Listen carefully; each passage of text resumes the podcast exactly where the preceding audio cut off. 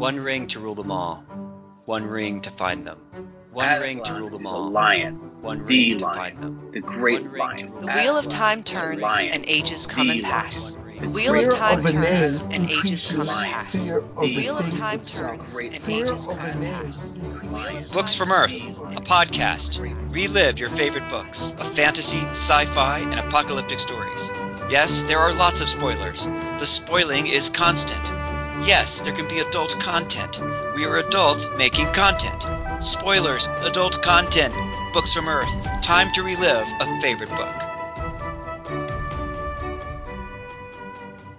Welcome to the Books from Earth podcast featuring Sarena Strauss's Reinception, a dystopian, somewhat post apocalyptic, sci fi, new adult genre, thought provoking thriller. Today, we visit the above, the catacombs, the floods, and relive Sarena Strauss's Reinception on the Books from Earth podcast. I'm Josh, and I'm joined by my fellow Books from Earth podcaster, Maureen. Hello. And Maureen, today is a very special episode because we are very happy that at the end of the episode, we are going to have our interview with Sarena Strauss, the author. Yes. It was awesome. Spoiler alert. Oh my gosh, it was so wonderful to interview a great author of a great book. Mhm.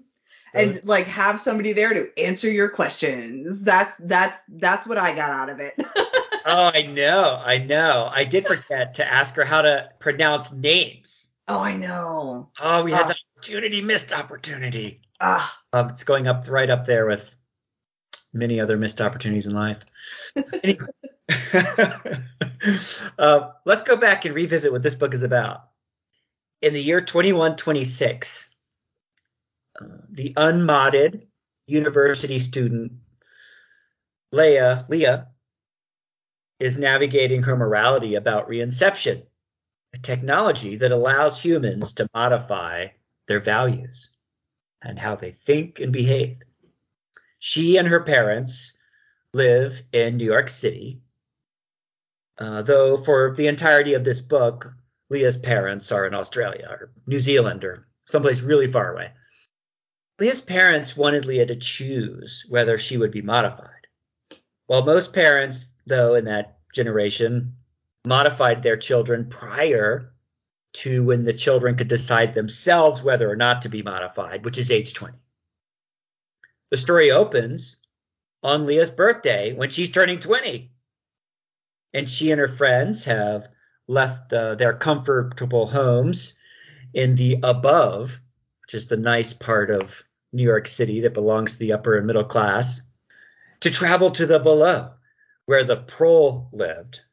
The prole were heavily modified humans who served who served those who live in the above. Leah and her friends, and especially her boyfriend Helen, uh, are there in the below to go to a protest against re- reinception. At the protest, bombs go off. Leah is separated from her friends, and she ends up being taken care of by a prole they had met at a bar in the below just before the protest, and his name is Ward, or that's what he calls himself anyway. With Ward's help, Leah returns to the above, only to find that her boyfriend has been modified by his parents, probably against his will. And the modification was that he was going to be repulsed by Leah's presence, and that he would now agree with reinception. Leah's meeting of Ward and her horrifying realization of Hallen's modification are the catalyst that turns Leah against reinception. While she was stuck with Ward in the below after the bombings, Leah turned off her comm chip, a commonly used implanted computer like device that integrates with your neural network and the future's version of the internet. A detective, Isling, contacts Leah and questions her about her time in the blow right after the bombings. And Leah is visibly disturbed by the questioning and feels that Ward has some answers about the prole, reinception, Isling, and what the heck is going on. So Leah goes back to the below and reconnects with Ward, and thus begins her journey as part of an underground effort to subvert the government reinception. After a thrilling chase through the catacombs and to the floods, we discover a robust underground movement determined to free humanity from Reinception's yoke. Yay, thank you, Josh. That was an excellent summary. Hmm. You know, I can't read to, I can't wait to read book two. I know, me too. Oh my goodness. Ended on a cliffhanger. I know. Ah, and you pointed out something really good in the interview that I had missed, which I appreciate. So, yeah. Before we get to book two, we got to get through book one. and book one has plenty, plenty to talk about. You know, the the biggest part of the book is this reinception technology. Mm-hmm. It reminds us of Total Recall. Mm-hmm. Reminded me of the movie Inception. Oh yeah, yeah. Mm-hmm. And it's this ability to change who you are. Yeah. How you think, what you value, what you do. You've got a bad habit, you can get rid of it. Just go to reinception. Mm-hmm. You know, do the brain. They, it, you know, goes into your brain and it like rewires how it thinks and it adjusts what you enjoy so that you will be different. This is one of those things where you can see if the technology was actually invented, how everybody would be into it. Mm-hmm. The lead in the book is to get rid of uh, pedo- pedophilia and drug addiction. Yep. Yes, right. Let's take this technology. Yay. Right. But then what happens? Yeah, it falls into it falls into the wrong hands. It just gets abused. I don't know how to how to say it. I mean, uh, what happens to Hallen is it's like mind raping. You know, he just gets he just gets completely right violated in who he is and what he values because his parents throw him into the reinception. Right. So yeah, so it brings up a lot of questions where the first is bodily autonomy, of course, and where what is the line in bodily autonomy? Because that there was a lot of things that really struck home with me and the themes in this book, you know, and and one of the big ones was what decisions parents can make for their children, what the value systems that they end up imparting on their kids. In reinception there are less like cisgender and heterosexuality is more common in the upper caste than it is in the proles. It's not because anybody's any different. There's not been that much genetic modification in 75 years. It's because parents are programming their kids that was one theme it's so pertinent to what we're doing today. Like, what are the decisions that, where's the line? Like, is it okay to erase a child's identity? Like, one of the things that really struck home to me was like the hormone inhibitors, where, or the consent things. And it's like, you lose so much, but it's going to make your child safe. So it's one of those things where it's like, okay, where's the line? And there was a lot of really good thought provoking questions on if a parent has the ability to make these decisions for their kids, what is the responsibility that comes along with that? And I really spent a lot of time in this book thinking about is this abuse? You know, is it a good thing? Is it a bad thing? What is the line? What are the rules? And then on top of that, if you have something like Ozempic is big right now. It's like it's like Ozempic. You have this and if you don't know what Ozempic is, Josh, it's basically an injection that kills all cravings in your body. And people are using it. It was originally as a uh, used as a diet. I'm sorry, it was originally used as a treatment for diabetes, but it also kills food cravings. Oh. So, yes, so it's being used to treat obesity, but it's $9,000 a month if you don't have insurance. Oh. So, right. So it's something that is literally out of reach for people who and they they address this in the book too where it's like if you're from a poorer class yeah. system, you don't have access to healthy food, you don't have access to fresh food. Like you've got like the food that is available to you is often lesser quality and higher in calories. You know, the Ozempic drug, what is the moral obligation that goes along with that? The people that need it most they're not able to get it because like people from poorer classes that like need it for their diabetes. There's now a run on the market with it eh, because everybody that has the money to to get it right without yeah. insurance is getting it. Yeah and yeah, yeah it's what's the societal obligation?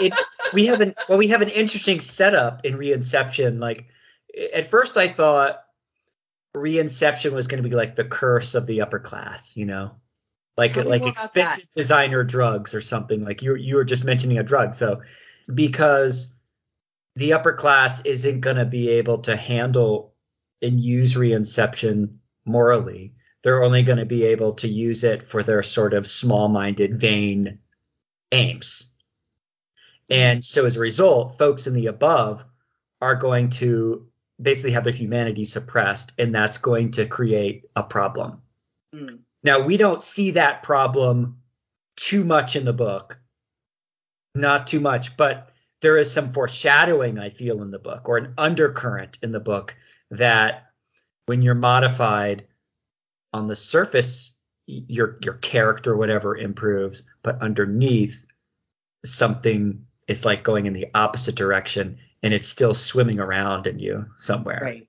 So so I thought at first it was going to be well reinception is the curse of the upper class. In the lower class, the people in the below are actually going to be like the, the free people. Mm-hmm. Yeah, they're poorer. Yeah, they don't get it. Yeah, they get sort of the, the worst of, that the system has to offer, but they're free. Mm-hmm. And yet we learn that the prole are not free. No. They have actually been subjugated by reinception more mm-hmm. than more than the above. And so it was a little twist because I was expecting the lower class to be the free class, you know, like in more classic literature where the people who have tons of money, you know, actually live these really encumbered lives, but the peasants, you know, get to live with the earth and live with the cycles and just be natural and they're free. Not in this book. Right. and that's why no. I think it's dystopian, you know, because everybody is actually getting screwed. yeah, absolutely. Yeah, no, this book is not meant to make middle class and poor people feel good about themselves. Not at all.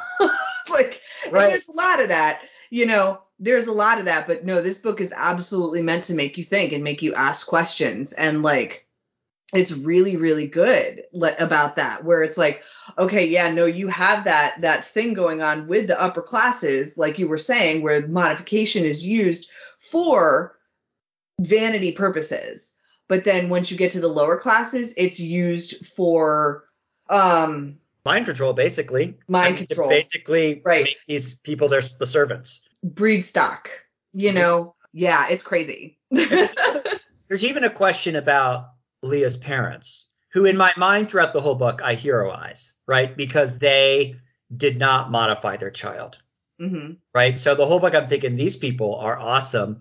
And Leah is a rare, rare one.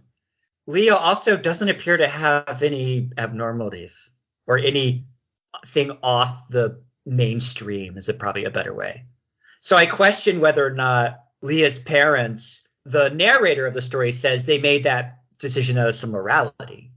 Mm-hmm. However, they weren't confronted with a situation of someone acting, as far as we know, of Leah acting outside of main, you know, the mainstream morality. She doesn't appear to have ADHD. She's not, you know, she doesn't appear to have eating disorders. Leah and her parents do represent sort of, I don't know, what to me would be the the the example exemplar morality. Mm-hmm. And yet they weren't tested. Right. That's a good point.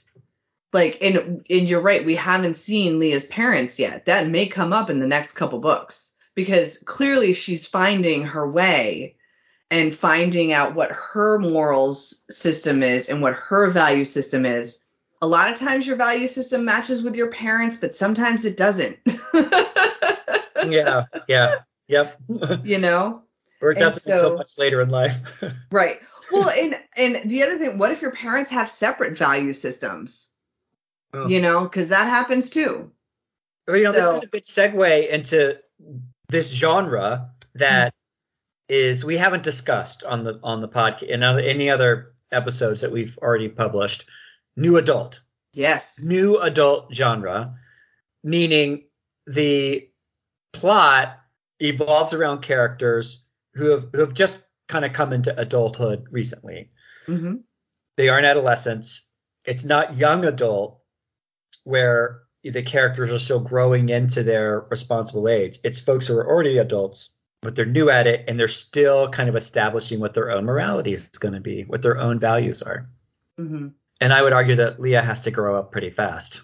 Yes. Yep. Well, she's She's been one forced ton into it. away from growing up. Yeah.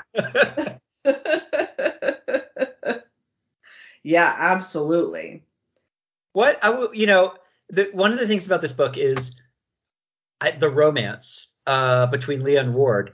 It's it sparks pretty early, you know, the tension between them, and then er, you know we're in Leah's head. You know, then in most of this book we follow her around, and so we know in her head and heart and her body she's having a response to Ward. She's attracted to him. Um, you know, the a, a, a little bit of a forbidden fruit, but also, you know, I think his intention and his focus and his and his intensity she finds surprisingly refreshing. And part of the time I can't tell if Leah is interested in the underground or Ward or, Mhm. or both. It doesn't matter. You can be interested in both. And, right. I will tell you, Josh, Yeah. I love Pink Floyd, and it's because I had a boyfriend that liked Pink Floyd. but when he was gone, I still like Pink Floyd. Right, right, of course, of course, yes, yes. It can be both. it can be both. It can be both. And- but think about new uh, the books in new adult fiction. Uh, the genre has been criticized as basically soft, like soft porn books, Like- okay. like romance books, but like like just heavily oversexed uh, oversexed people. Now I haven't read those books in the new adult genre. They're not the sci-fi fantasy post-apocalyptic new adult books. They're the they're the middle of the road new adult books, Okay. like Fifty Shades of Grey kind of. oh, yeah, yeah, yeah, yeah, yeah. Okay. These are actually the most popular new adult books. Got, it. So this new adult, if this book is in the new adult genre, it is because Leah's a new adult. hmm friends around her are new adults and they're struggling with the system. Uh, they're they've accept they're no longer young adults rebelling against the system necessarily, at least at the beginning of the book, but they are trying to find their own relationship with the system. And Leah eventually decides that she wants to reject the system after she finds out some key information. uh, so she, that's what I think. I think she kind of grows up fast. Like, Yeah. The the next book, you know, what what how could the how could it stay new adult? Um, it could stay new adult, I think, if she still thinks about her parents in sort of the with that sort of fresh admiration of folks who have made it in adulthood. hmm You know, as a new adult, we realize, oh my gosh, my parents actually pulled off some really hard stuff to keep jobs, feed the kids, and all that. We we start to come into Mhm. appreciation of that, and Yeah. You know, I could see that continuing as the new adult. But I'm kind I'm kind of curious if we're going to graduate out of new adult as the books go on. hmm That's a good question. I don't know. Like thinking on my own experience, it's like there there were several key things, key points of development where it's like you realize that maybe you realize that the world is not as nice as you thought it was. You realize that maybe your parents are your parents are not perfect. Then you realize that your parents did a lot better than you would have done under their circumstances. then you realize that the only change that's going to happen has to come from you. Like you can't wait around. Oh, that's got to be where she's going. The Mhm. change has to come from you. Ah, I think Yeah. you're right. I think we're onto Yeah. something. Nice. I like it. oh, this is good. Ah, that's where we got to be going. It's going to be a trilogy. at least, at least. Um, she's she's building out a world here, and that's one of the things I liked about the world. Um, uh, and her how the world just kept slowly and incrementally expanding, like at at a pace that I could digest it. One of the coolest ways she expanded the world was during the chase scene. I thought. Yeah, that was awesome. That was so fun. Le- Okay, all right, you go ahead. I know that was No, it was- favorites. it You go ahead. it, the book kind of we're, we're wondering what's going on. We're finding out about the world. What's leah going to do? You know who's this ward guy? How are they getting in touch with people? And and then they they trip into a chase accidentally. Hmm it wasn't intended. And all these things start opening up. So the catacombs open up prior to that we've been in the above which is like manhattan above the flooded parts right? Because the world's been flooded but they so they just kind of built roads up above the flood level so that people could still live in manhattan. And then the below is the ground that hadn't been flooded yet but it's not the above. And it's dirtier it's you know et cetera et cetera. And then there's the catacombs which is where the, most of the chase takes place hmm which is like the old subway system. And Ward has like memorized the catacombs. And there's this chase at Isling and the FBI police, whoever they are in this dystopian world, are chasing after Ward and Leah because I'm not entirely sure why. We know Isling wants Ward for something. We know that Leah has on her a chip with bad information for reinception, let's just say, and that they're worthy of being chased by reinception and or the government, whoever it is. Uh, and they go through and the world builds out. We learn about the boatman. We learn about the librarian and more her role. We learn about the people at the bar and what their their involvement really was. And the, this world, this whole mysterious world of the catacombs, and it, it was so vivid Yeah. never been in the catacombs. It was just so vivid, and the doors they had to bust down and get through, and the and eventually they get out of the catacombs and they have to run, and they try to get into the water, and the chase literally takes you up to the neck in the water. You know, Yeah. the last possible moment, and at the last possible moment, Isling is like pulled away from the chase. Yeah. Now that that couldn't have been coincidence. You know what I mean? yeah. Uh, Mhm. so we find out that Isling, like some, there's there could be a there, there could be a higher up in the government that maybe is helping. hmm Or maybe I see. I thought that she. I think that she might be the the mole, as it were. I thought it was Aisling that's going to end up being the mole, but maybe not. She could be working for someone higher up. I thought she was the underground movement placed within the organization, but I don't know. We'll find out. uh, uh, it could be. Yeah. So this is good. This is good. There's many possibilities. And you know, at the end of the chase, then they go through the the floods, which is Mhm. the part of Manhattan that is now underwater, and that's where the the the folks who have kind of dropped out, the proles that have dropped out of society, or the people from the above that couldn't make it in the above and for some reason got cast down, live. And and those people almost started to strike me as the the, the true free people, the people Mm. who are really free. Mhm. Uh, you see the truth, and yes, they have to live in a type of poverty, yet they're happy because they're free. They have purpose. They're together. There's a unity there. Mhm. uh, I took the red pill. They took the red pill. Yes, this is so blue red pill. Uh, and and we find out that okay, this is what's happening. The floods, and then at the very end of the chase, sort of like the door opens, and there is this very robust, connected underground movement. yeah. Yep. The, the end. The end. hmm Very Uh, cool. Almost the end. There's a little. There's a scene with Ward and She gets her stuff removed and yeah, and Yeah. the chips and yeah. and he gets, he gets his thing removed and Yeah. and then there's an Isling message. Um, so I just loved the chase because it was just, it was also what not only was it thrilling and fun, just like as a pure chase scene. It could have been in any kind of book. It was just a great chase scene. It also just incrementally built built out the world so naturally. Yeah. It was it was a great. I've just never seen the the two plot devices work together like that. Okay. I loved, and we talked a little bit about this in the interview. I loved how she did the world building through like the preludes to each chapter, where it was the news snippets and the court cases and um, the historical accounts. And she, you're right. Like, you're right. Her world building is very excellent, where she'll take you in the little thing. She'll, t- she, you start with Leah's very small world and it's built very well.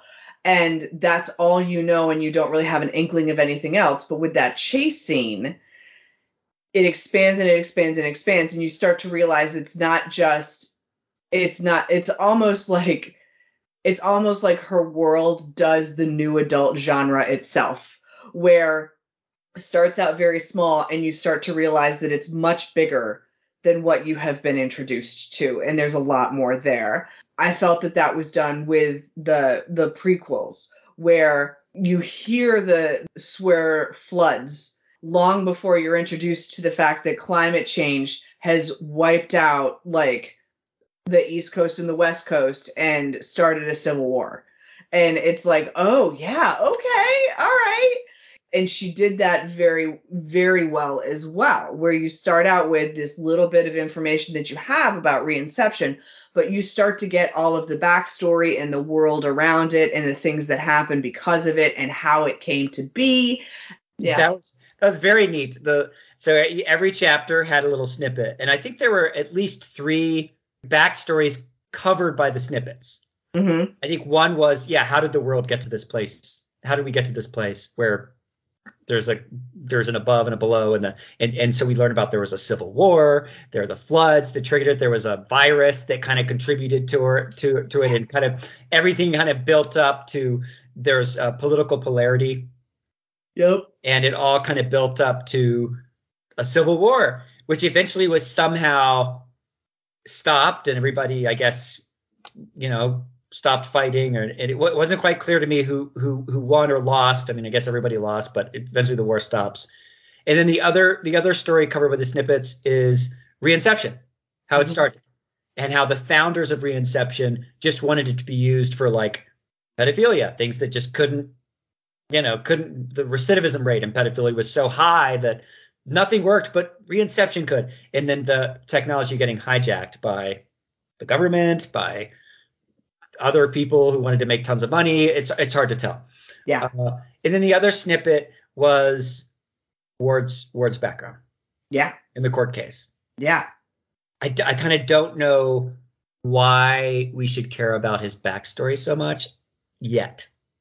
Oh, don't oh. know yet why we should care so much about his backstory. Okay. Because in the book, when in the main chapters, we just read who he is, and mm-hmm. he's kind of a savant kind of type who's also prole, really big. He's clearly part of the underground. He does turn out to have his own agenda that is separate from the underground's agenda, but it's an admirable one nonetheless. Yep. And um, he has his own aim, his own mm-hmm. autonomy. I guess his backstory that we learn in these beginning chapter snippets just kind of well, I don't know. I don't know what they do. Got it. So this is what I'm thinking so he is Callum Gordon, and whose sister was forcibly reinceptioned against her father's will and her will. I think what we're going to learn and why we need to care about that is because she's probably the first one. It talks about it being the murder trial of, I think, like her mom is on trial yeah. But I like the the thing that I it never went out and said that her mom did the murder. And I think what's going to happen is we find out that that like overwriting of the base of who she is caused her to snap. Caused Kitty to snap. Ooh. Right. Ah. And that's where we're headed. And that's like kind of covering for her by taking the hit. Maybe or the trial is so important and his testimony is so important because it laid down the laws for reinception but what ended up happening was it ended up covering the covering up the fact that reinception if you do it and and overwrite who a person is in their core being there there's going to be a, a, duality there that they cannot rectify and the, eventually the brain will snap so I think maybe my my best guess, which of course, you know, what do I know? but my best guess is that Kitty is actually the one that committed the murder and she's in hiding. We all of that has to be figured out. Like Ooh, wow, yeah. that would be such a good Oh, that, that would be such a good twist. Yeah. Hmm. Okay. Let's see here. Let's do uh, good hang, bad hang. Okay. Good Uh, hang, bad hang. Uh, let's do Andromeda. Good hang or bad hang? No. she's just self-centered, right? I mean, she's just too full of herself. Or Oh no, she's it's too much drama. Like probably when I was in my 20s, it might have been a ball. You know what I mean? Like just a Yeah. different like a different crisis every day, all of our own making. That sounds like fun in my 20s, but I am in my mid 40s now. And no, that's too much. yeah, yeah. I, I, I- I'm not a new adult, so I don't think I can hang with Andromeda. I think she's got some new adult stuff going on. Um, yeah. I think she's an important character though in the future. oh, I think that her character is going places. So we'll get to that when we get to casting. okay, very It's going to be All right. really complicated. Yeah. How about um, Leah? Good hang or bad hang? I would say good hang because that age of like people finding out who they are as people, it's really fun to hang out with them. Like, because all they do is talk philosophy. Right yeah yeah yeah they're they're that's uh, i think she would be i think she would be a good hang it would feel very ordinary Yeah. Oh, would- yeah. Aisling. We don't know much about Aisling, Uh, I would love to hang out with Aisling. so you could find out what the heck she's doing. Yeah. Okay. yeah, yeah, yeah. Well But also, she seems crafty. I like crafty people. She is crafty and she's very brave. Yes. Yeah. You know, when she leaves, every time there's a chase after Ward, she like leaves the team and goes off on her own, which takes balls. Ward, good hang, bad hang. Mm, I'm not really into the tortured. So, Uh, probably not a great hang for me. yeah. But if you liked Angel from Buffy the Vampire Slayer, he's a great hang for that person. Uh, good point. Good point. Yeah, I don't. Uh, I want him to be on my football team, but I don't know if I want to hang out with him. Um, I want him to fix my tech, but um, I admire his aim and his determination, his savviness. Hmm. Um, if I wanted to tour the catacombs, definitely the guy want giving me the tour. He's isolated. yeah. And, And he's he got a lot going on. Yeah, and he and it's in the book he doesn't really have friends. No. Maybe it's after some trauma to- therapy. Like if you could become his friend, he'd probably be really important to him, and it could be really cool because he would finally have a friend. That's very true. But it could be a lot of work, nearly impossible. to get there. you need to go in there with like a troop. But she's something I can. Hallen, good hang, bad hang before he's reincepted. eh, eh, eh. Again, he's kind of like, no. He's kind of like the caricature of the above in a way. yes. You know, probably just it's always been pleasant and good and just some shallow shallowness, even though Yes. he had his morality about reinception that attracted Leah. hmm I never really felt Right. that his his his connection to it was like Ward's. Right. Librarian. Uh, cool. I love crusty old women. I want to have yeah, I want to have tea or coffee with the librarian. Oh, absolutely. I, I love crusty old women. They are my favorite. Next to grumpy old men. I also love grumpy old men. Okay. Yeah. Yeah. Are there any grumpy old men in this? I don't. Yeah, there was a grumpy old man. Um, Siva, the the, guy who, who removed the device. Yeah. Yeah, yeah, yeah. Yeah, yeah, he was cool. He was wise. You could just tell. hmm All right. Did you have a favorite passage? I did. All right. I can read a little bit from it. So, again, this goes back to a conversation where Ward and Leah are talking about reinception being used on people against their will. And it says, She was, but she wasn't sure why, and she didn't want him to know it. It's not that I'm surprised, it's that I haven't met many others, you know, like that. Sure, you have. They just have been they've just been modified to be something other than what their nature dictated. Shaking her head, she was about to say no and why. And of course, reinception isn't being used for that. It's just something that most people aren't. Before you answer, let me ask you something. We are born of the same, prole and non prole. We are only 75 years out from this experiment with genetically modifying my caste. Do you really think there's any scientific reason that there are fewer non prole who are not cisgendered or who aren't heterosexual? Her mouth dropped open. It was something she'd wondered about, but this explanation that reinception was to blame, it had never crossed her mind. But why not? If they could use reinception to change someone's mind about one thing, they could use it to change her mind about anything. The worst part? No one she knew had been told by their parents that they'd been modified that way, which meant that their parents simply weren't telling them. Suddenly she wanted to throw up. She put her face in her hands. God, I'm so low Q. All those years learning about Catherine's law in school and two parent consent, and you think it would have crossed my mind that parents do such things. It always seemed like the kind of thing someone else would do, not anyone I'd actually know. Poor Callum Gordon, all that sacrifice for nothing. Ward's voice was full of contempt. And here are your boyfriend's parents all these years later doing the same thing. I'm learning a lot the hard way these last few days. I went to the West End looking for answers. I wasn't quite prepared for how gullible I've been. Ward shrugged. A law like that, it was always another piece of paper to us prole anyhow. How do you mean? Prole can't modify their children even if they want to. Don't think it's because we're any less prejudiced. We're poorer. No point in a law to enforce something you don't have the freedom to do anyhow. I never thought of it that way. I really am soft headed. No. Soft is closing your eyes to the truth. You don't know what the truth is, but you want to. Yes, she whispered. So there it is. And worse, she was starting to understand that she didn't have the half of it. And worse, he agreed, the deep black sadness of his eyes bottomless. Hmm. Yikes. It's, it's kind of dark. yeah.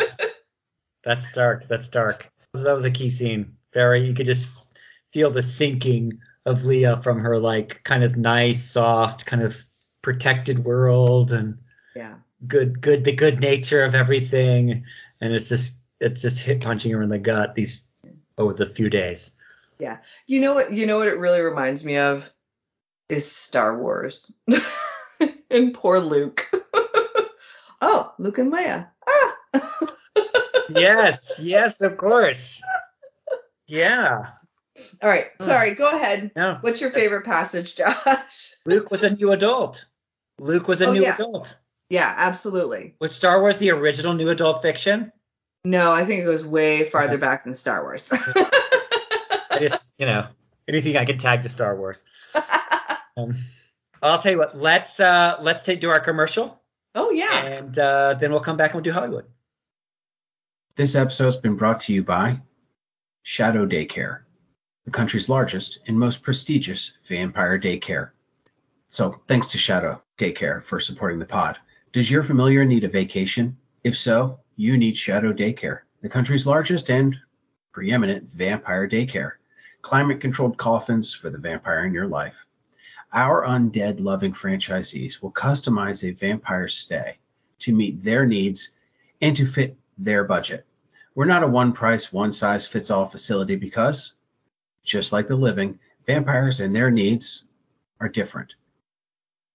When turned, they may have been young or old. Today, they may be active or not so active, social or non social. So, why pay more for the all inclusive rates and still not get what a vampire really needs? Sure, it takes more time to customize a stay, but we feel like vampires and their mortal ta- caretakers are worth it. Shadow Daycare allows bloodsuckers to choose from our many daytime boarding stay options, starting with a private coffin sized just right for you. Of course, every window is completely blacked out. When you wake after the sunset, you can complete your daytime stay with a nice bit of a nice bite and suck on our young, healthy thralls. Many thralls to choose from. Virgins are even available for extra charge. And there's no mirrors anywhere on the premises. And of course, no crucifixes. None. Ever. So, come to Shadow Daycare for the ultimate vampire daycare stay. Services offered may vary within franchise locations. on a nationwide basis. For, for more information, go to www.shadowdaycare. That's S H A D O W D A Y C A R E dot com, spelled just the way it sounds, Shadow Daycare, backslash Books from Earth. Tell them we sent you, and you get, uh, I'm looking here, oh, you get an upgrade. Okay. So you do, you get that, the versions which are normally an extra charge to bite and suck on them is free. So that's cool. Uh, one time, one night. So pretty good deal for all of our vampire listeners out there. Now, back to the pot. Hollywood. Here we are. We get to pick who we want, how we want to do it, and uh, and our um, author interview of Sarena Strauss. She'll give some of her opinions, which matter w- more, way more than ours do. Casting. All right. I have a couple ideas.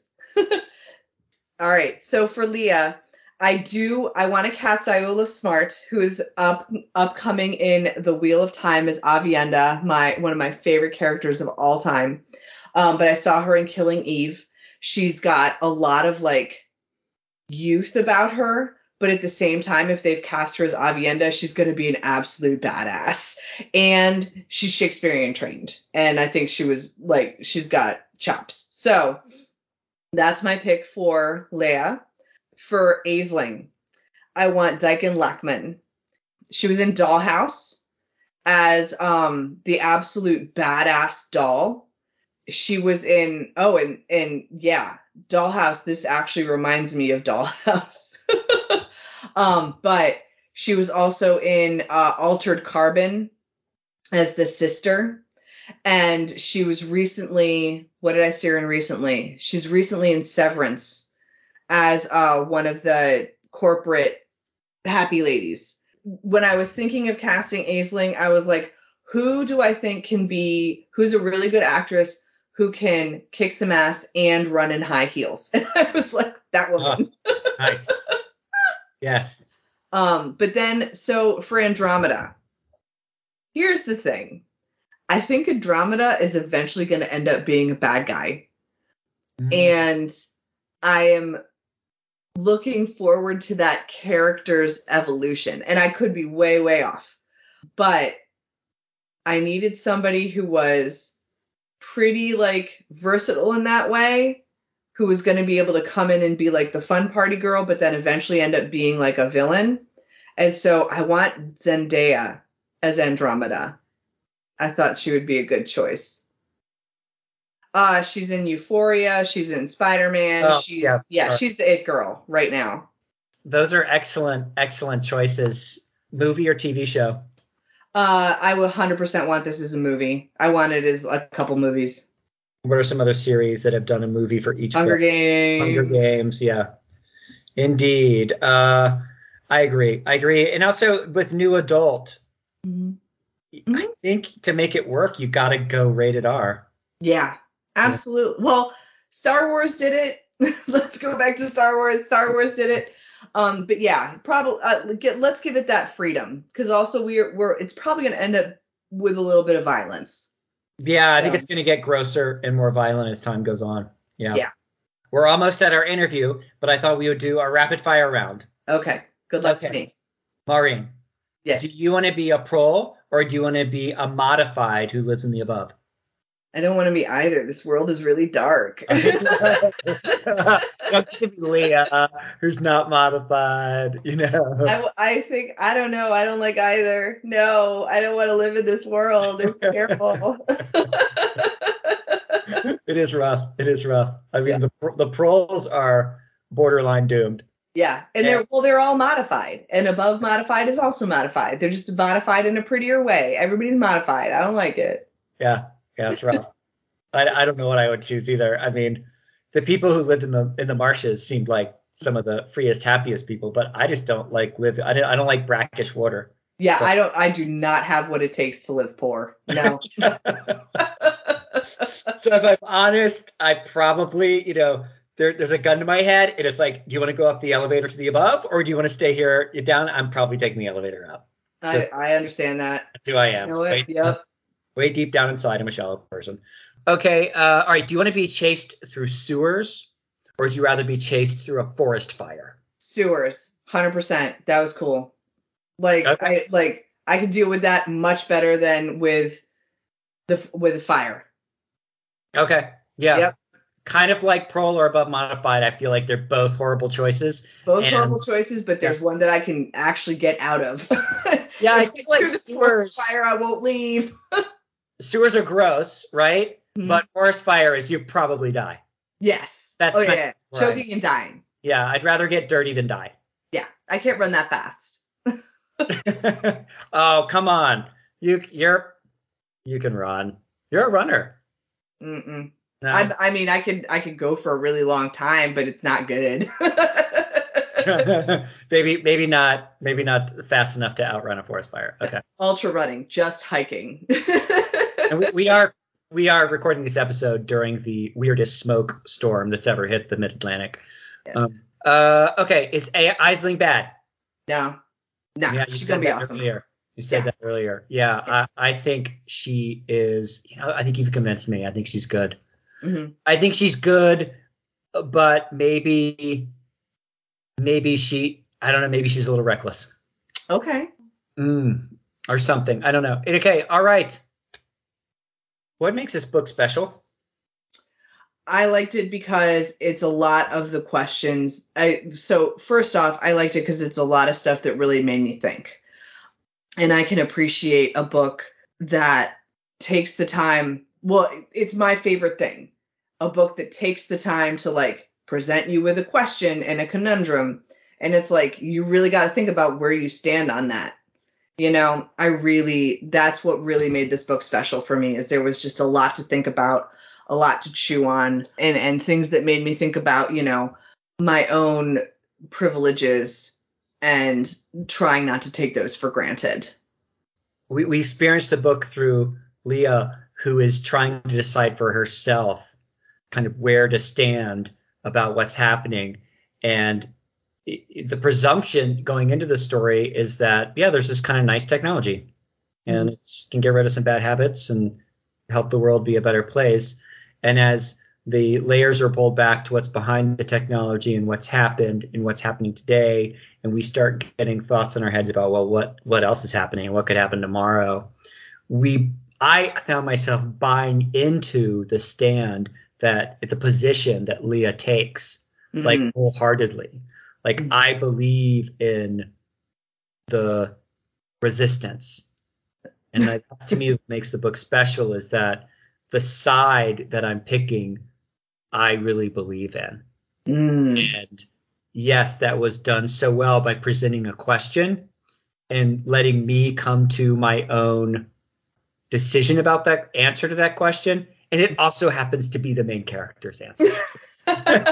So now I get to go on this journey rooting for the main character. And I love books that are sometimes that clear. oh yay yay We're now going to turn to our interview of Sarena Strauss. What a privilege it is to have her participate in the Books from Earth podcast. And without further ado, here we go. The Books from Earth podcast is very happy today to welcome Sarena Strauss to the author interview series here at Books from Earth. And uh, we're joined by Maureen and Jack. And our guest, Greetings. Sarena. How are you doing today, Sarena? I'm good. How are you? Right. We are very excited to have you on the podcast and to discuss your book, Reinception. Josh, for those listeners that can't see what's happening because it's an audio podcast, Josh is holding up a picture of the book. I'm actually wondering, Vanna White. uh, My S- baby. Sarena, where where did you get your cover photograph to the book? Um, it looks so specific to your book. I, I mean, I'd have to ask the cover artist, but it was there was a little bit of, of kismet with the cover because me and the publisher both kind of had the same vision for it. So so that was that was pretty cool, and that that one aspect that was really nice about I think working with a smaller publisher is that I got a lot of input into what the cover would look like. So we both had this kind of uh, there are a lot of you know the the book was comp to Total Recall, and there's a lot of you know Total Recall themes in there, I would say. So um, we both had kind of that vision of the reinception machine being like Total Recall-ish, and um, yeah, and, and it was so that's kind of the, the cover idea we came up with, and then I don't know, the artist picked the model. Like I, I don't know who she is. it looks like the model has red hair, and I, you know, you're if I if I got it correctly, your main character has red hair. She does, yes. Um, Which, as a redhead, always appreciated. uh, Sarena, how about we talk a little bit about uh, your background? I know you have your webpage, sarenastraus.com, and uh, a lot can be found on there. But uh, why don't you introduce yourself a little bit to our listeners? Sure, I'd be happy to. So, uh, as you said, I'm Sarena Strauss. So, I guess I could tell you my background in terms of how I got to writing. I'm actually a lawyer by training, and I still practice law.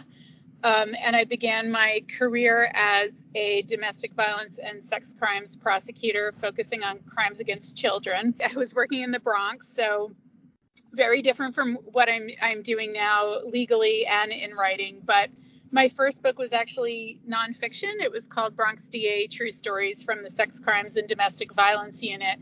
And I wrote that book kind of as a catharsis, I would yeah. say. It's it started off as um, I took a poetry class at uh, Sarah Lawrence, uh, which is near me. It's an amazing college with just a fantastic writing program. I took a summer writing program there just to get a little trauma out of my head, I would say. And I had no idea I was going to write a book and it evolved. And one thing that I think I really learned in writing that book is that prosecutors are storytellers. So I didn't realize that all along I had been telling stories and true stories, but stories nonetheless, and stories I was trying to tell in a compelling way.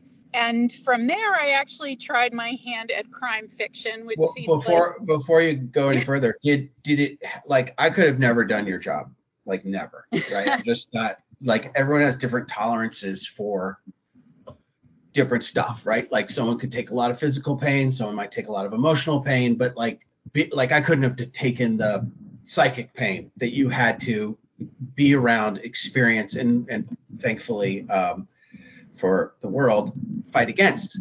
How did writing a book help you heal, or or is that not how it works, or is it part of your pro like where how did it fit in? It's a really interesting question. You know, I don't think anybody ever asked me the question quite that way. I don't really know if it helped me heal. I do feel like it kind of helped a lot of people understand what that world is like and and how difficult it can be. It's still the greatest and hardest job I ever had in most most ways. It was where I think I've had the most profound impact on the world. I, you know, I still have my I have kids now. I didn't have kids back then when I, I don't think I could have done it if I was yeah. a mom at the time and my I my kids and my spouse will tell you that I can be a little neurotic, and I tell them with good reason. but um, it it helped. But I think it helped to tell the story, and it, it helped me to really be able to build awareness through the book and try to be a little more proactive rather than reactive. I, I think that was the hardest part about being a prosecutor was the damage was already done. And I was able to channel that into being a lot more proactive about child protection and preventing crimes against children and things like that the I, there are so many themes in your book, and they are wonderful. And like I did have a summer where I did grand jury duty, and did see a lot of those cases come up because the last hour of every day was reserved for the sex crimes and the crimes against children. And so one of the themes in your book that really jumped out at me was parental abuse, parental neglect, um, indoctrination, um, and how all of those things can. It was very, very well communicated in your book. The thing that jumped out at me the most was perhaps parental abuse with the thought behind it of love where it's like specifically, you know, the boyfriend's parents put him through reinception and they thought that they were doing the right thing. Why did you choose to make that, that I, I felt like it was a theme of your book, maybe it's not, but like why did you choose to like put that in the books? What do you what impact do you hope to make with writing about this particular aspect of human nature?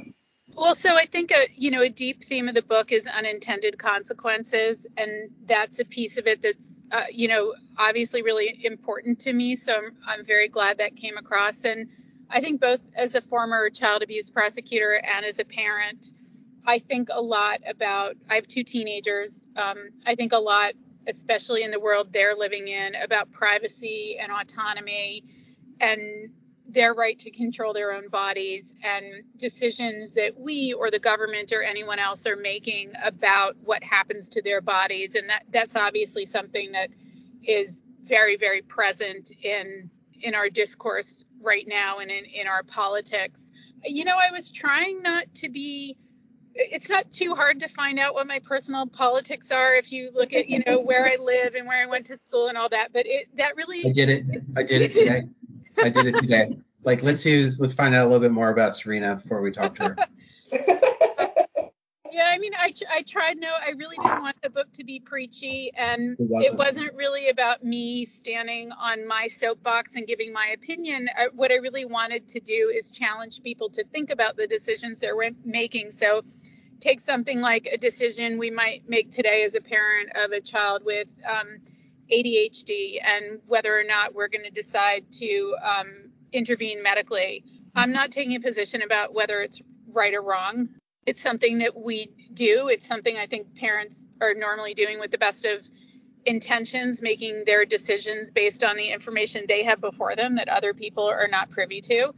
And reinception kind of takes that to the next level. Okay, well, what if you could take away the medication, which a, a lot of parents have a lot of hesitation about, and put them in a machine instead? Is that better? Is it worse? You've changed their brain. What are the potential consequences to that? So it's exploring a, a lot of those things about um, this is a technology that has tremendous power for for good. The inventor created it to cure addiction because he lost a child to addiction, and we put something like that out into the world that has tremendous power for good, and then we corrupt it or we misuse it or we abuse it and tie that into my legal background, which is that the law can't account for everything. The law's the law is not a precision instrument. So there's only so much we can do to legislate for everything that is going to happen with how our technology evolves or how our society evolves. So really I just wanted people thinking, think about the decisions you make today or the laws that you vote for today and how those things might not play out exactly how you think they're going to and are you really going to be okay with that? And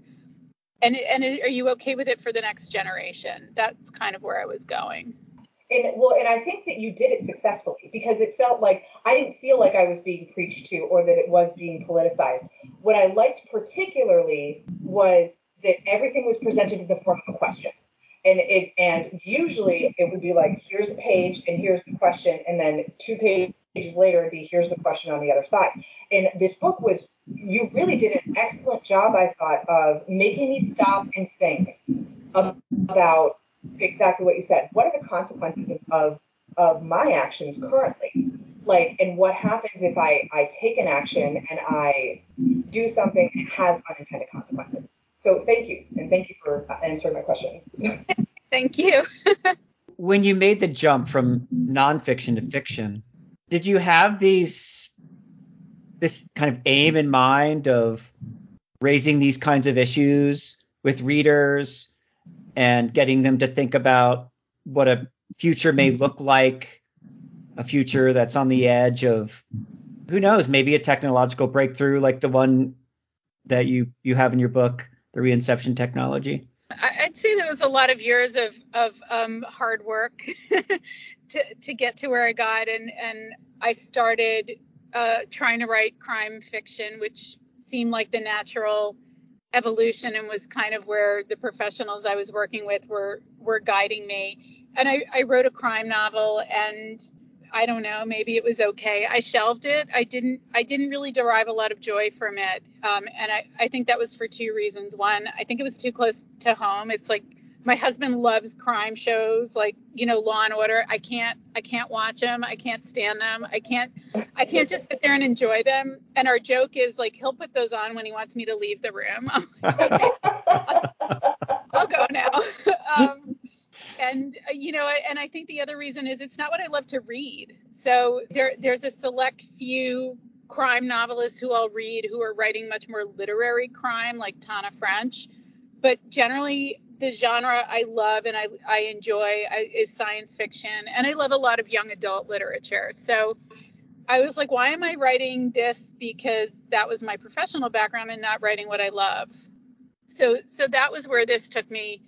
I don't think I knew I was going to blend my legal background into, into it so much, but um, I've always loved sci-fi. I've been reading it. Um, I I kind of blame my brother. I have an older brother who loved like old like black and white Godzilla stuff when we were little and Star Trek and Hulk and he got to pick the TV shows because he's older, so that's what I had to watch, and I guess I learned to love it.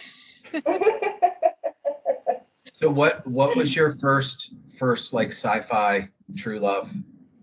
The Martian Chronicles. Okay. Oh, a Classic. long time ago. A long time ago. oh, I love Ray Bradbury. Ray Bradbury. Oh my gosh. Yeah, and I think I read it before I understood what it was at all. But um, and then my my daughter, her first science fiction love was um, All of Summer in a Day, which she read with a tutor. So I was like, oh, it's come full circle. so is it just sci-fi or is it sci-fi fantasy, sci- like sci-fi apocalyptic, space opera? Like where's your sweet spot? Or Do you have one?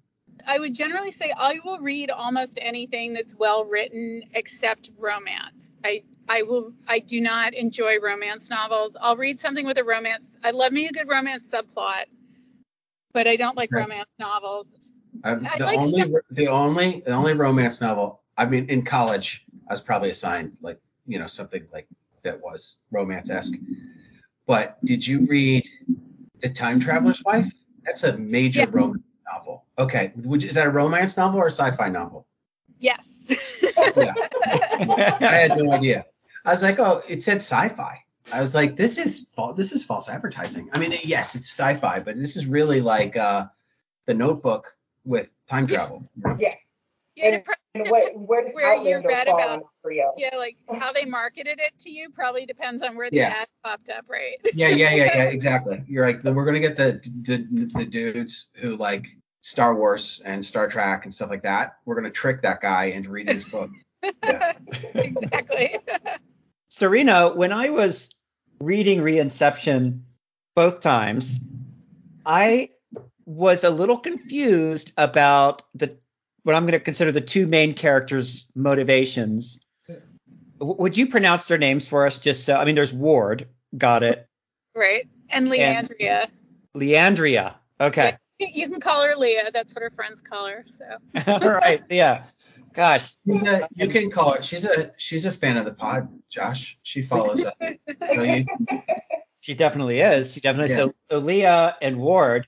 And I was like, okay, is this book a book of people being motivated hormonally?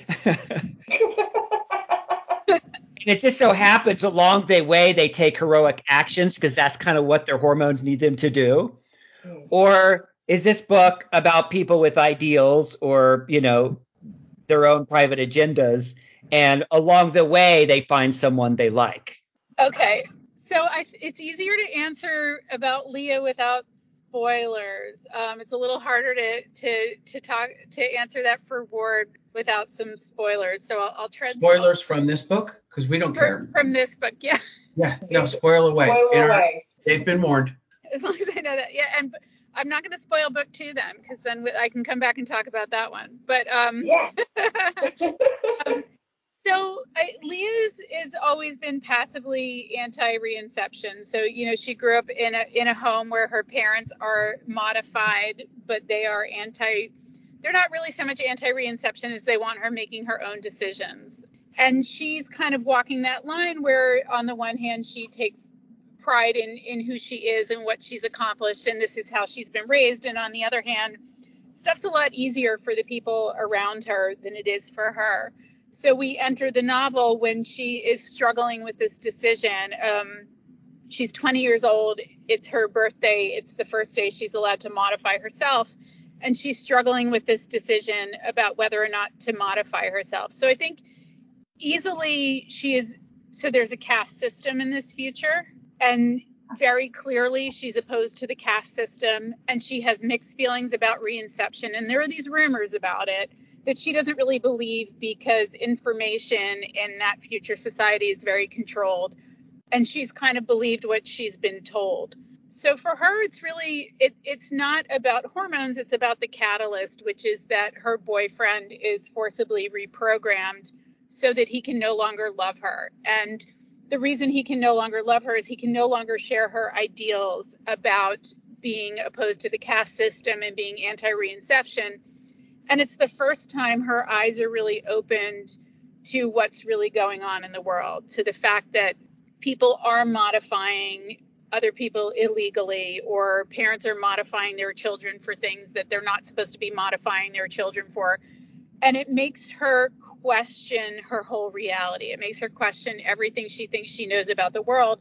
And it also makes her want to know and to be able to prove whether or not the rumors about reinception are true. So without going too far down down the rabbit hole, there's a difference between changing what you do and changing who you are. And what you do is, you know, I, I eat too much. I don't exercise enough. I need to study harder. Um, your brain if if reinception changes your mind about those things your brain can reconcile it whereas if you're changing someone's belief system if you're changing their sexual preference if you're you know if you're cha- trying to change their religion those are things that are, are core to who they are and their brain can't reconcile it and there are rumors that it causes it can cause you to go crazy basically so when this thing happens to her boyfriend, and all of a sudden, like overnight, he's a different person in a way that should be illegal, she needs to understand the truth. So she she goes from passive to active to wanting to really understand what's happening and and take a stance. And I, I think that that's you know that's the main reason I had her in college is I think that's a really important time in our lives where we're discovering our power in the world and our autonomy. And that's kind of where she is. You know, Ward has a, a pretty complicated backstory. We don't really know who he is at the beginning. We know that he's hiding something. And Ward has his own agenda. Ward doesn't believe Leah believes in good and bad, right? And and she's having that notion of the world challenge that you know people are are generally good and parents don't want to hurt their kids and um, Ward doesn't think that way. He thinks that both sides are equally bad, that neither side is really, he's lived on both sides of society, which is something she suspects but doesn't know. And he doesn't really believe necessarily that either side can be redeemed. And his agenda is to find his sister, who he was separated from as a child, do what he has to do to survive and get out of Dodge. His notions about the pureness of kind of good and evil are challenged when he meets somebody who's actually willing to go out on a limb, risk herself, challenge the system. It kind of renews his faith in mankind a little bit. But we'll see how that goes for him. Can I ask a question about your narrative devices? Because they were really cool. well, I guess it's not a question. The, I don't know. Anyway, I loved how they at the beginning of every chapter because it, at the beginning of every chapter was the history of reinception and how it got started and the great the great like I loved how the great floods impacted your world and the world building. And that was such a clever framing device to be able to provide us with the necessary world building that reinception takes place in what did you were you originally going to do that in another way like how were you going to give us all of that necessary history how did you come up with like the oh we're just going to do a little beginning at the beginning or we're going to do a little paragraph at the beginning of each chapter a little history lesson at the beginning of each chapter to kind of give us because not only that, it gave us the important pieces at the right time. It, yeah, it was just an excellent framing device. Can you talk a little bit about that? I loved it. Oh, thank you so much. I, I actually knew I was going to do that from the beginning. Um, I wish I had a really clever response as to why. It just was kind of in my head. I think, you know, world building is really challenging and it's difficult to avoid the temptation to data dump and and certainly that was still a lot of my editing was trying to figure out how to weave the world in to the narrative without you know dumping all the information on the reader at the beginning so some of it's a device to give you like bits and pieces about what happened to the world over the last 100 years without dumping and hopefully just giving you small snippets i would say if there was an inspiration it was um, i hope i'm not saying the wrong book because I read it so long ago, but you know, like you read something and it sticks with you, even if it's not the book. I, I think it was The Robber Bride. Oh, no. Margaret, it was, it's a Margaret Atwood book. I might be getting the title. Which one is which which one is it? I've I've read almost everything she's written. Which one is the Robber Bride? Because I, I don't necessarily. I might have the title. title slightly wrong. It's the something something bride. What's I, the story? I don't even remember. It was so okay. long ago. But what I remember, what I remember is there was a lot of devices around newspaper clippings and letters. I mean, I must have read it like 15, 20 years ago. But there was, there were a lot of, yeah, just the way she used that device of the letters and the newspaper clippings and things like that. I found it to be a really rich way to inform the story so yeah, I guess without without completely remembering what the story was, I remember the device being being really um, effective. And well, and that's the other thing is that doing that allowed those big surprises at the end of the book. You had all the information that you needed. It, it was you were tricked in a good way, where it's like, ah, oh, I should have seen that coming. And it those are my favorite kind of surprises, and you did so well with that. Thank you. would you say that reinception i'm going to use is it is it is reinception bad? No. You know i think like anything else it has its pros and cons. And what you're dealing with here is a society that's facing you know it's a society altering altering technology that can be used for powerful good or powerful bad. And i think a really good example like that it, certainly this was inf- informed by my my background prosecuting sex crimes was its use on pedophiles. So pedophiles uh, are almost 100% recidivists. Yeah. What if you what if you could help them? I mean, there is there is brain science behind their brains mapping differently than a non-pedophile brain. If you could help them, if there was a machine that could reprogram them, basically free them, rewire their brains, make them safe to release into society, um, that that would be pretty compelling if you if you had something that could cure addiction cure obesity. So it, it, it is a, a, powerful tool for good, but then of course it, it's like all the AI we're talking about right now, right? It's a two edge it's a two edged sword, and inevitably it would be misused and abused. And how do you how do you keep the good and get rid of the bad, or can you? I think that's the ultimate question. Or do you just have to live with both? Yeah, I think you have to live with both and and that's where I was trying to tee up that your, my question was trying to tee that up because like part of me said like okay in the right hands this is a good tool in the wrong hands it's a bad tool but then earlier you were talking you said once it's kind of put out into the universe into society it's you've lost control of it anyway it's just like it's not controllable like the internet or or GPT. chat GPT. Right, exactly. Exactly. Mm-hmm. We don't. Well, our society doesn't question the introduction of a new technology very much. And your book, in your book, Sarena, some of those opening chapter snippets were about uh, the creators of the technology pushing back against the people who wanted to use the technology for uh, purposes that the creators thought were a wrong use of the technology and we see who wins that that pretty early on. Once the technology is introduced society doesn't slow down doesn't have a gatekeeper at some point to say hey should we even introduce this technology? It's just hey it, has an application. Let's go. You know ready fire aim. With reinception i wasn't clear either on what your view of reinception was uh, good or bad but it does appear that it has fallen into the wrong hands. Yes. Yeah. I think that's fair to say. Not only is it in the wrong hands and there's a lot of opportunity for misuse and abuse, but it's also become it's being weaponized and it's also become something that is available to people with the means and not available to people without the means. So, you know, if you can afford to treat yourself or your children or something like that for obesity or attention deficit or you know whatever it is then you have access to reinception and if you can't afford it you don't.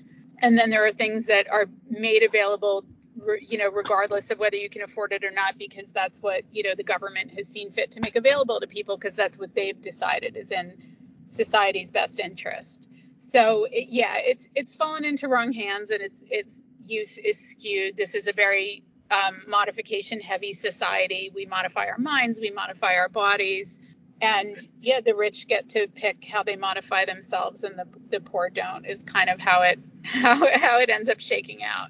Weren't there hints that maybe there's an army being created? Did i pick that up? There might be some hints of something like that.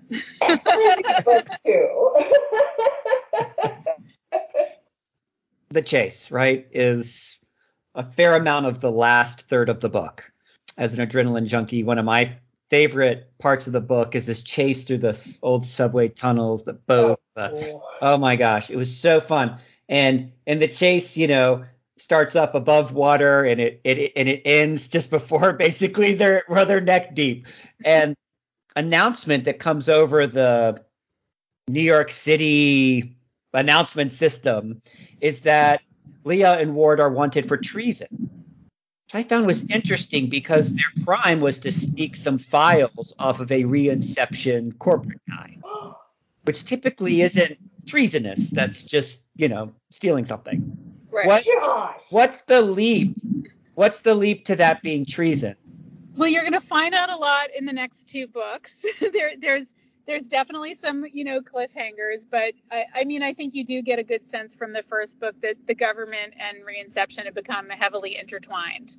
Um, and you start seeing that we were talking about the preambles earlier. You start seeing that as early as its use. Um, the first uses outside of addiction are in the prison system and in places like Guantanamo Bay with, you know, with terrorists. So um, we know that we know that they're heavily intertwined and the the lines have blurred between the corporation and the government. For your world building, I mean, how do you how do you even start? I mean, I have not authored a book, period. Not to mention fiction. I mean, what what what did you were you just scribbling on the back of napkins? Were you um, you know, was it all there in your mind? New York City? How did you do it? Um, so, well, the idea for the book came in two ways. I was reading a book called The Power of Habit by Charles Duhigg, and I was also I came across an article in the papers about a process called transcranial magnetic stimulation, which is a, a it's used in the treatment of depression quite successfully, and it's being explored in habit modification. So I'm I'm by no means making any nav- negative comments about that process. Um, it seems to have a lot of pos- benefits and potential. I'm just going, you know, taking it to the next level. So that that was the seed of the idea, and then it was thinking about how far we could take it if it became this really society altering technology. And I, I did kind of go back and forth a little bit. How far in the future do I want to be? And 100 years is kind of random. It could have been 50, it could have been 75, but I wanted it to be far enough in the future that we were living in a distinctly different place and enough time had passed for us to be in a distinctly different place in you know in society and in the way that we operate and in what had happened to the world we know that there's been another civil war in the united states and that things have have shaken out in a way that's restructured society, it's restructured politics, it's restructured our laws. So 100 years felt like the right amount of time to pass for a lot to have happened and a lot to have changed, but the world to still be recognizable. And then I, you know, I said it in New York City. That's I I've been in New York since I was 10 years old, so I, I consider myself a, a New Yorker. Um, I went to college at um, Barnard College, which is part of Columbia University. It's where where Leah goes to college. So Columbia survived. Yay. Um, it's, it's, still around. Love for the alma mater. 300 years old by then. Um, it's so that's an environment that I spent my college years. So it was actually really fun to imagine what it would be like 100 years in the future once um, Manhattan has started taking on more and more water, which it's already doing. The subway systems are flooded, and that was just really thinking about how we how we build our societies. We build our societies on top of previous societies. We use the infrastructure that was already there. So I, I kind of just imagine the infrastructure that's in Manhattan now and how we would adapt, you know, once something, our, our whole network of, of travel has now been flooded and we can't use it anymore. And where are we going to get our food? How are we going to get around? Um, are those tunnels just going to be abandoned or are they going to be used? So um, it was just really fun to kind of imagine the place I spent all those years and morph it and think about how Leah's world would look. Oh, nice. Nice. Yeah. How, how how long did you? And if this is somewhere I should have seen it, I apologize. How long did it take you to write the book? Um, I mean, writing the book itself didn't take so long. It was the editing. okay. um, and and then finding the right partner for it, honestly. Um, so it it only it took me maybe six months to write it, and then I I was editing it probably for two years. You know, obviously not every single day, but going back and forth, changing things. For me, the biggest issue was the pacing. I, I tend to write um, very, very character driven work. So making sure that the pacing was correct and that it kind of fit with the kind of book I was trying to tell. I had to work on a lot. And then, yeah, finding the right partner. I had a lot of interest in the book, but it falls into a weird category of new adult, which some people recognize and some people don't. Um, and agents and publishers have really mixed feelings about. And I, I had interest from a lot of people who either wanted me to write it up and make it solidly an adult novel or write it down and make it solidly a young adult novel. I I, and, I read through it that way myself. Not not yeah. that I would ever recommend what, that you would do something because who am I to do that? But I had the same thing. I think I might even talk to you about it, Josh. We we did because I was like, is this yeah. YA or is this adult? And when I got to some of the uh, romantic scenes, I was like, this is this is a step above young adult. They're just not longing after each other and then kissing, and that's the end of the romance. Yeah. Uh, the description was a bit more vivid. Uh, and uh, but then I felt, but I did I couldn't quite trip all the way into just like regular old adult.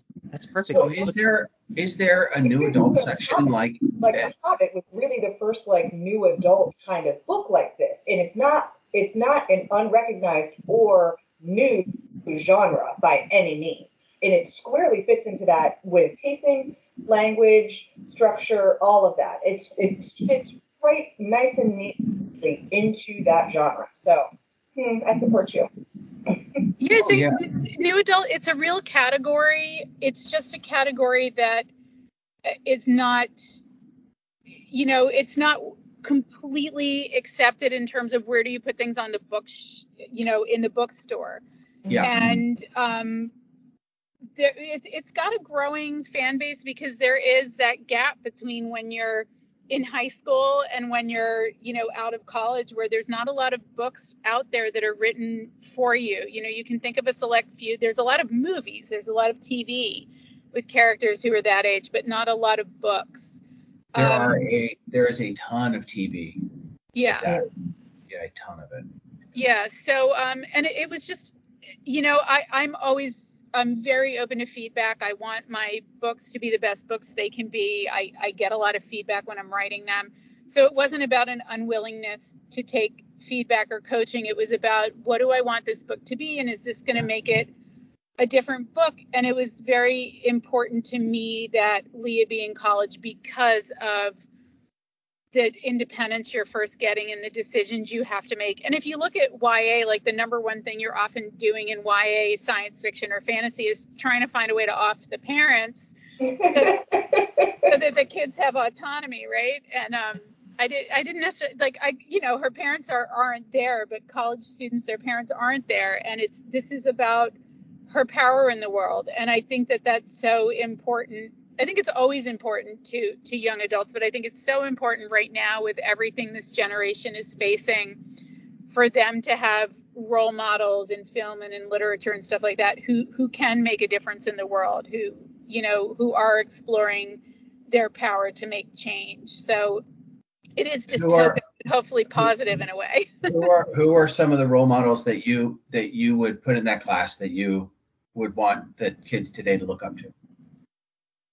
Oh, that's a really good question. Like in writing or just in the writing, because you said yeah yeah. I'm just kind of grabbing onto what you said about the how how you feel that it's important. Like like I can think of young adult characters right that I think embody something I'd want my kids to be like. Um, but I was kind of curious what you thought in, in uh, following up on the new adult theme. Well, I guess um, I mean in literature, I think there's a lot of great characters, but my my it's not a problem with it, but I think a theme is that they often have some kind of power or some kind of background that makes them more than ordinary. So like Katniss Everdeen. That's who I was thinking about. Yeah. That's exactly what I was. Yeah. Yeah. Yeah, I mean, she like, like I love those books. It, um, I I think they're great. I think she's a really cool role model, especially you know for for young women. She doesn't have a superpower, but she kind of does have a superpower, right? Mm-hmm. Um, she's got you know she's been in the woods. She can hunt. She's you know she can fend for herself there aren't a lot of role models that are just like i'm a regular person. How you know h- how can i do anything? I'm incapable of anything. And that's kind of who leah is at the beginning of the book. She's like you know i'll go to a protest i'll wave a sign but you know what can i really do to change the world?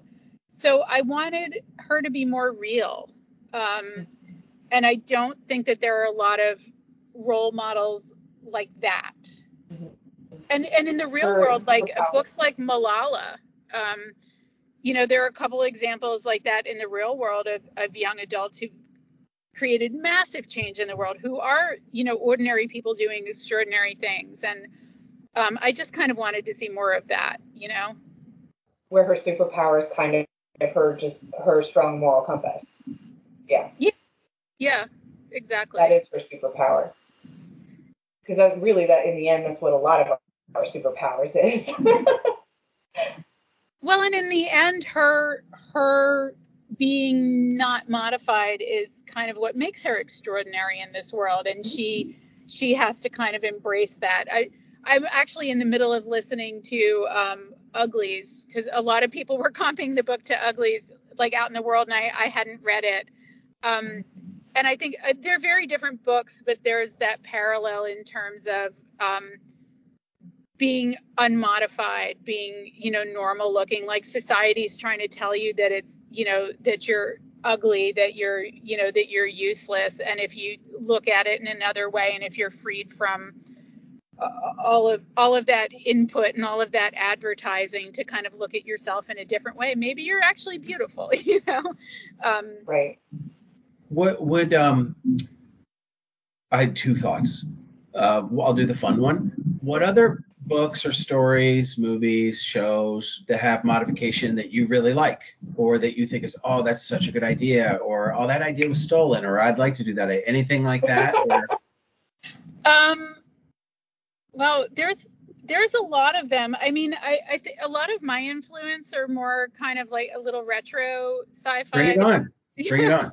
like a lot of there's a lot of I think Philip K. Dick influence in there. I got maybe a little, uh, like we mentioned, Total Recall. I got a little Escape from New York in there, I think. Um, I definitely saw some Escape from New York in there. Yeah. Um, so, I mean, those are the things I was kind of, you know, raised on and, and loved. Um, I guess like modification and AI are, are are in a lot of what we're seeing. Um, I get I still get a lot of my recommendations from my brother. Um, he turned me on to The Expanse, which I loved.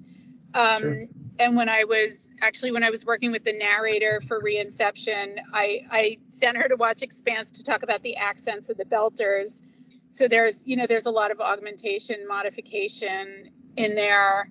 I've been meeting a lot of other authors who are writing in the you know young adult to adult sci-fi and augmented realities and what they're writing and a middle grade book I actually really got a, a kick out of that just came out recently was Hana Hsu and the Ghost Crab Invasion. And what was cool about that was we wrote totally different books for totally different audiences and there was so much overlap in what we were predicting. Like she calls the brain modification meshing. We didn't know each other before. We didn't talk. We didn't compare notes. Uh, the amount of overlap was insane, which makes you kind of start to think that, you know, science fiction often predicts the future, right? And I don't think it's an accident that a lot of us are starting to write about about similar things and, and predict similar, you know, speculative futures. So that was kind of a fun but scary one to read too. oh, and my son and I are listening to the Scythe series. That one's good. I can keep going on. Like if you let me think long enough, I'll just just keep going. I think Josh is taking notes on books to bring to the pod. So yeah, I, I, I, yeah, for yeah. sure. We this podcast and this friendship is about people who like to give each other book recommendations. It's basically what it is. So um, yeah, keep going if you want. You know, we're into it.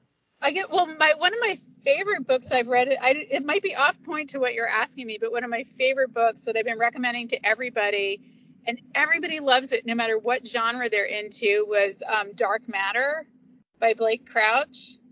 That book just like I have seen that. blew me away, blew me away. And I made my book club read it. And when I say made, it's like depending on who picks the book. Like I've got one friend, whenever she picks the book, I'm like, oh, I'm gonna be so depressed this month. Like, you know, um, but they're not like they're not into sci-fi. It's like I yeah, it's kind of, it's like a sci-fi thriller, whatever. But um, Dark Matter.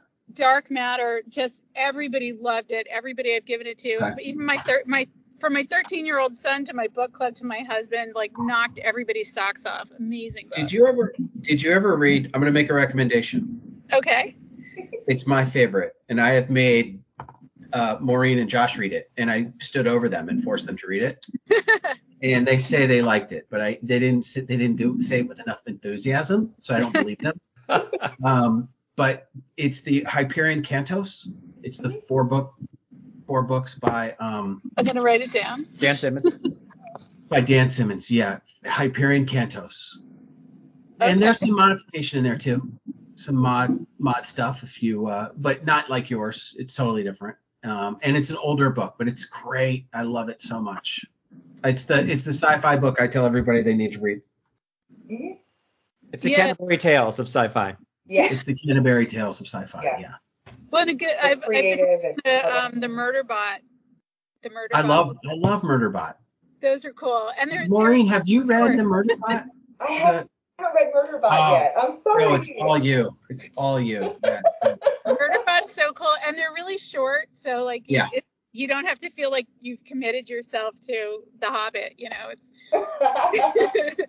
when I got Murderbot, I didn't know I bought three titles at once, and they were in a, and so I was like, I thought it was normal length book, and then I fin like I was on an airplane and I finished the first one, and I was like, oh, that was it.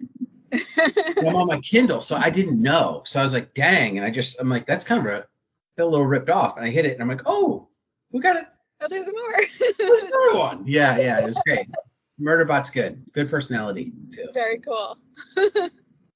Sarena, where where um, Books from Earth gets um, gets to cast movies and TV shows for uh, their favorite books. Yeah. And so we'd we'd like you know to give you a chance as an author to, To uh, cast think about who you might cast in your book, uh, and it may be helpful to ask: Do we want it to be a TV series or a movie? Uh, and um, do you have any thoughts when you I don't know, you watch other sci-fi TV shows and you're like, that person would be a perfect Leah or Ward or something like that. Have, have you had any thoughts for casting?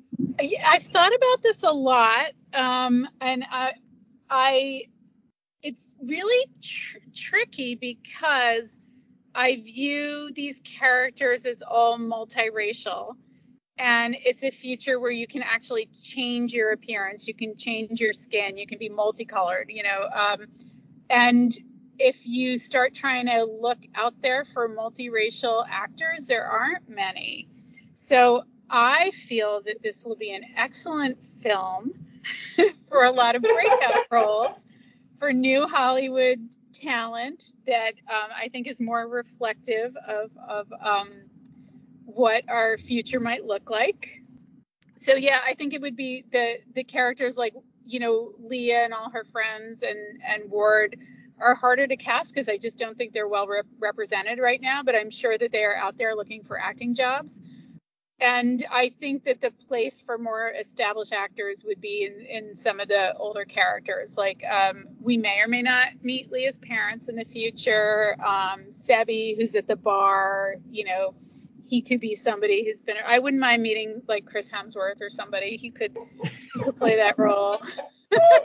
um, I got a few people I wouldn't mind playing that role. Um, yeah, so they're like, a, uh, I think that's where I would put some of the more established um, actors, and I, I think the other other characters would be breakout roles. I don't know. What do you guys think?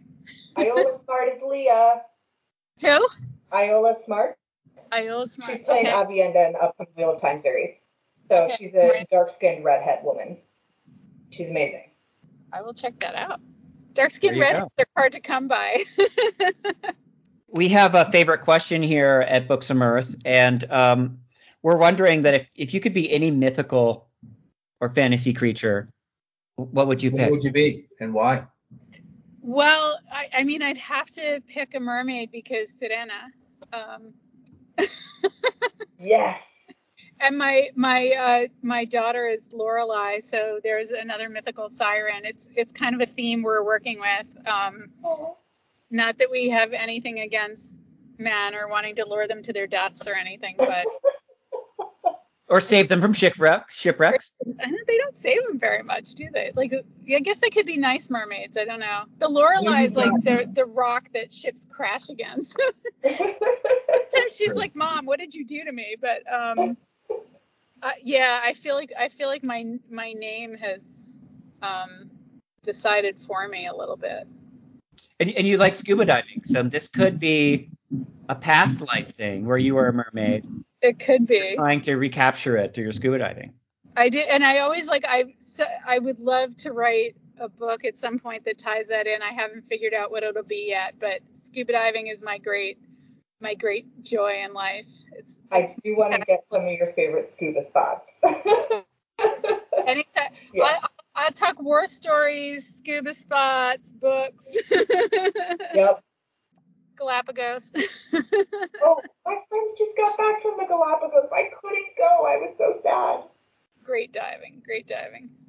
If you had a, um, maybe this is a question for everybody, just to be fair, we won't. If if you could have something reincepted on you, do you have something, you know? I feel like I'm going to be, I'll answer because I'll give the most boring answer. And I'm going to fit in with like the 80% or 90% of people who would be picking the same thing, which is healthy lifestyle. And I know you said earlier that's something that's a choice, not a, I forget exactly how you put it, but it sure does feel like a true characteristic, not a choice in my case. I eat indiscriminately like a tiger shark, and I would like to change that. I would like uh, better hearing and a softer voice. I'm trying to understand whether or not to go for like the jackpot or just take something really superficial like biting my fingernails. The, the jackpot would be whatever it is, this part of me that worries, tries to control things that are uncontrollable, you know, wants to like be in denial about what's really happening or uh imagines what other people thinks about him but doesn't really know and then lives his whole life based on what other people think about him but doesn't even really know. Whatever that whatever that is that kind of like came into my life sometime around age i don't know six seven eight nine ten and just with gathering force has only gotten stronger as life's gone on. Whatever that is if that That's could be reincepted out of me and i could just be like a a child taking in the world every day, every moment like it's new, and reacting with joy to things that are joyful, I- re- reacting, you know, with fear when something actually is fearful instead of when I'm imagining it be fearful. That Yeah, could be amazing. That's what I was going to say, Josh. I think you still want that. You just want 20% of it or 30% of it. You don't want all of it. So may you know you want to put it on the diet. You need to be a little. You need to be like somewhat concerned, right? You need to be worried. You have kids. You've got a mortgage. You can't. You can't be too laissez-faire. What if we were all laissez-faire? Oh, that would be. Would any of us need to be that way at all? I don't know. See, now you need to read Uglies because We're on to something. All right. So what about you, Sarena? Um, yeah, I mean, for, you'd think I would have something really clever to say after having wr- written it, but I would say, like, if my family picked, it would be for me to worry a little less. So maybe something similar to what Josh said. And if I picked, I'd go with healthy lifestyle too. Yeah, eat better, exercise. Yeah. You know, instead, like, focus more when I'm writing instead of getting sidetracked on like my social media or something. You know, all the all just like the good normal habits that are hard to hard to work for um, that are i think the potential positives i guess that's the other question about reinception is it better if you work for it or better if there's just a magic machine i don't know I do. I, I I feel that it's better if you work for it. Would you rather win twenty million dollars in the lottery or come up with an idea that you made up that's worth nineteen million? Hopefully the book. Yeah i mean Yeah. Would you rather write a book that, write a book that makes you nineteen million dollars or win twenty in the lottery? Well, you know, hands down, I'd rather write the book. But if you're talking about whether I'd write, I'd rather like, you know, if you've if you've spent um, this many years trying to develop good eating habits and somebody you haven't done it yet, maybe there's a point where you go, okay, just put me in the. That's how I feel. Yeah. That's how I feel. I, I've done my job. I've tried my hardest, you know. And I don't know if it can make you a good writer. No, no, probably not. Probably not. But I think you sit, discipline. I feel and like- writing, but One of the things, a hidden skill that you must have though is discipline, or you would have never had your success, right? So that is something maybe you could reincept. yeah. But uh, you obviously put the work in and uh, put out a, a great piece of art that we got to enjoy. Thank Yeah. you so much. Thank you. I really appreciate that. Well, thank you, Sarena, for for joining us. Uh, we look forward to the sequel. Yeah, are you going to come back and talk to us about the sequel? Or are you going to be too big time? for us? Okay, all right. Definitely. I, I, I will wait until um, after full release. I'll send you guys the arcs, but then if we're going to do spoilers, we'll wait until it's out. Yeah, yeah, yeah. Or we'll do it either way. We'll, I mean, we'll, we'll do it either way. But we would love to have you back. Yeah, Thank absolutely. I would love that. Thank you so much.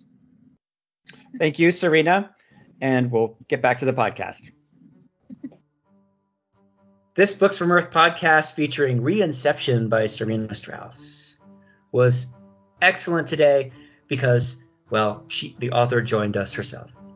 We'd like to remind you to check out Shadow Daycare at shadowdaycare.com. Do you need a coffin? You need better care? You don't like crucifixes? Shadow Daycare, please check them out. If you enjoyed this podcast, please take a moment to subscribe, rate us, or visit our website, booksfromearth.com. Earth makes great books. Come relive them with us. So long, and until next time, all of you, modified or not. This is Josh and Maureen signing off. Bye, everybody. Woo!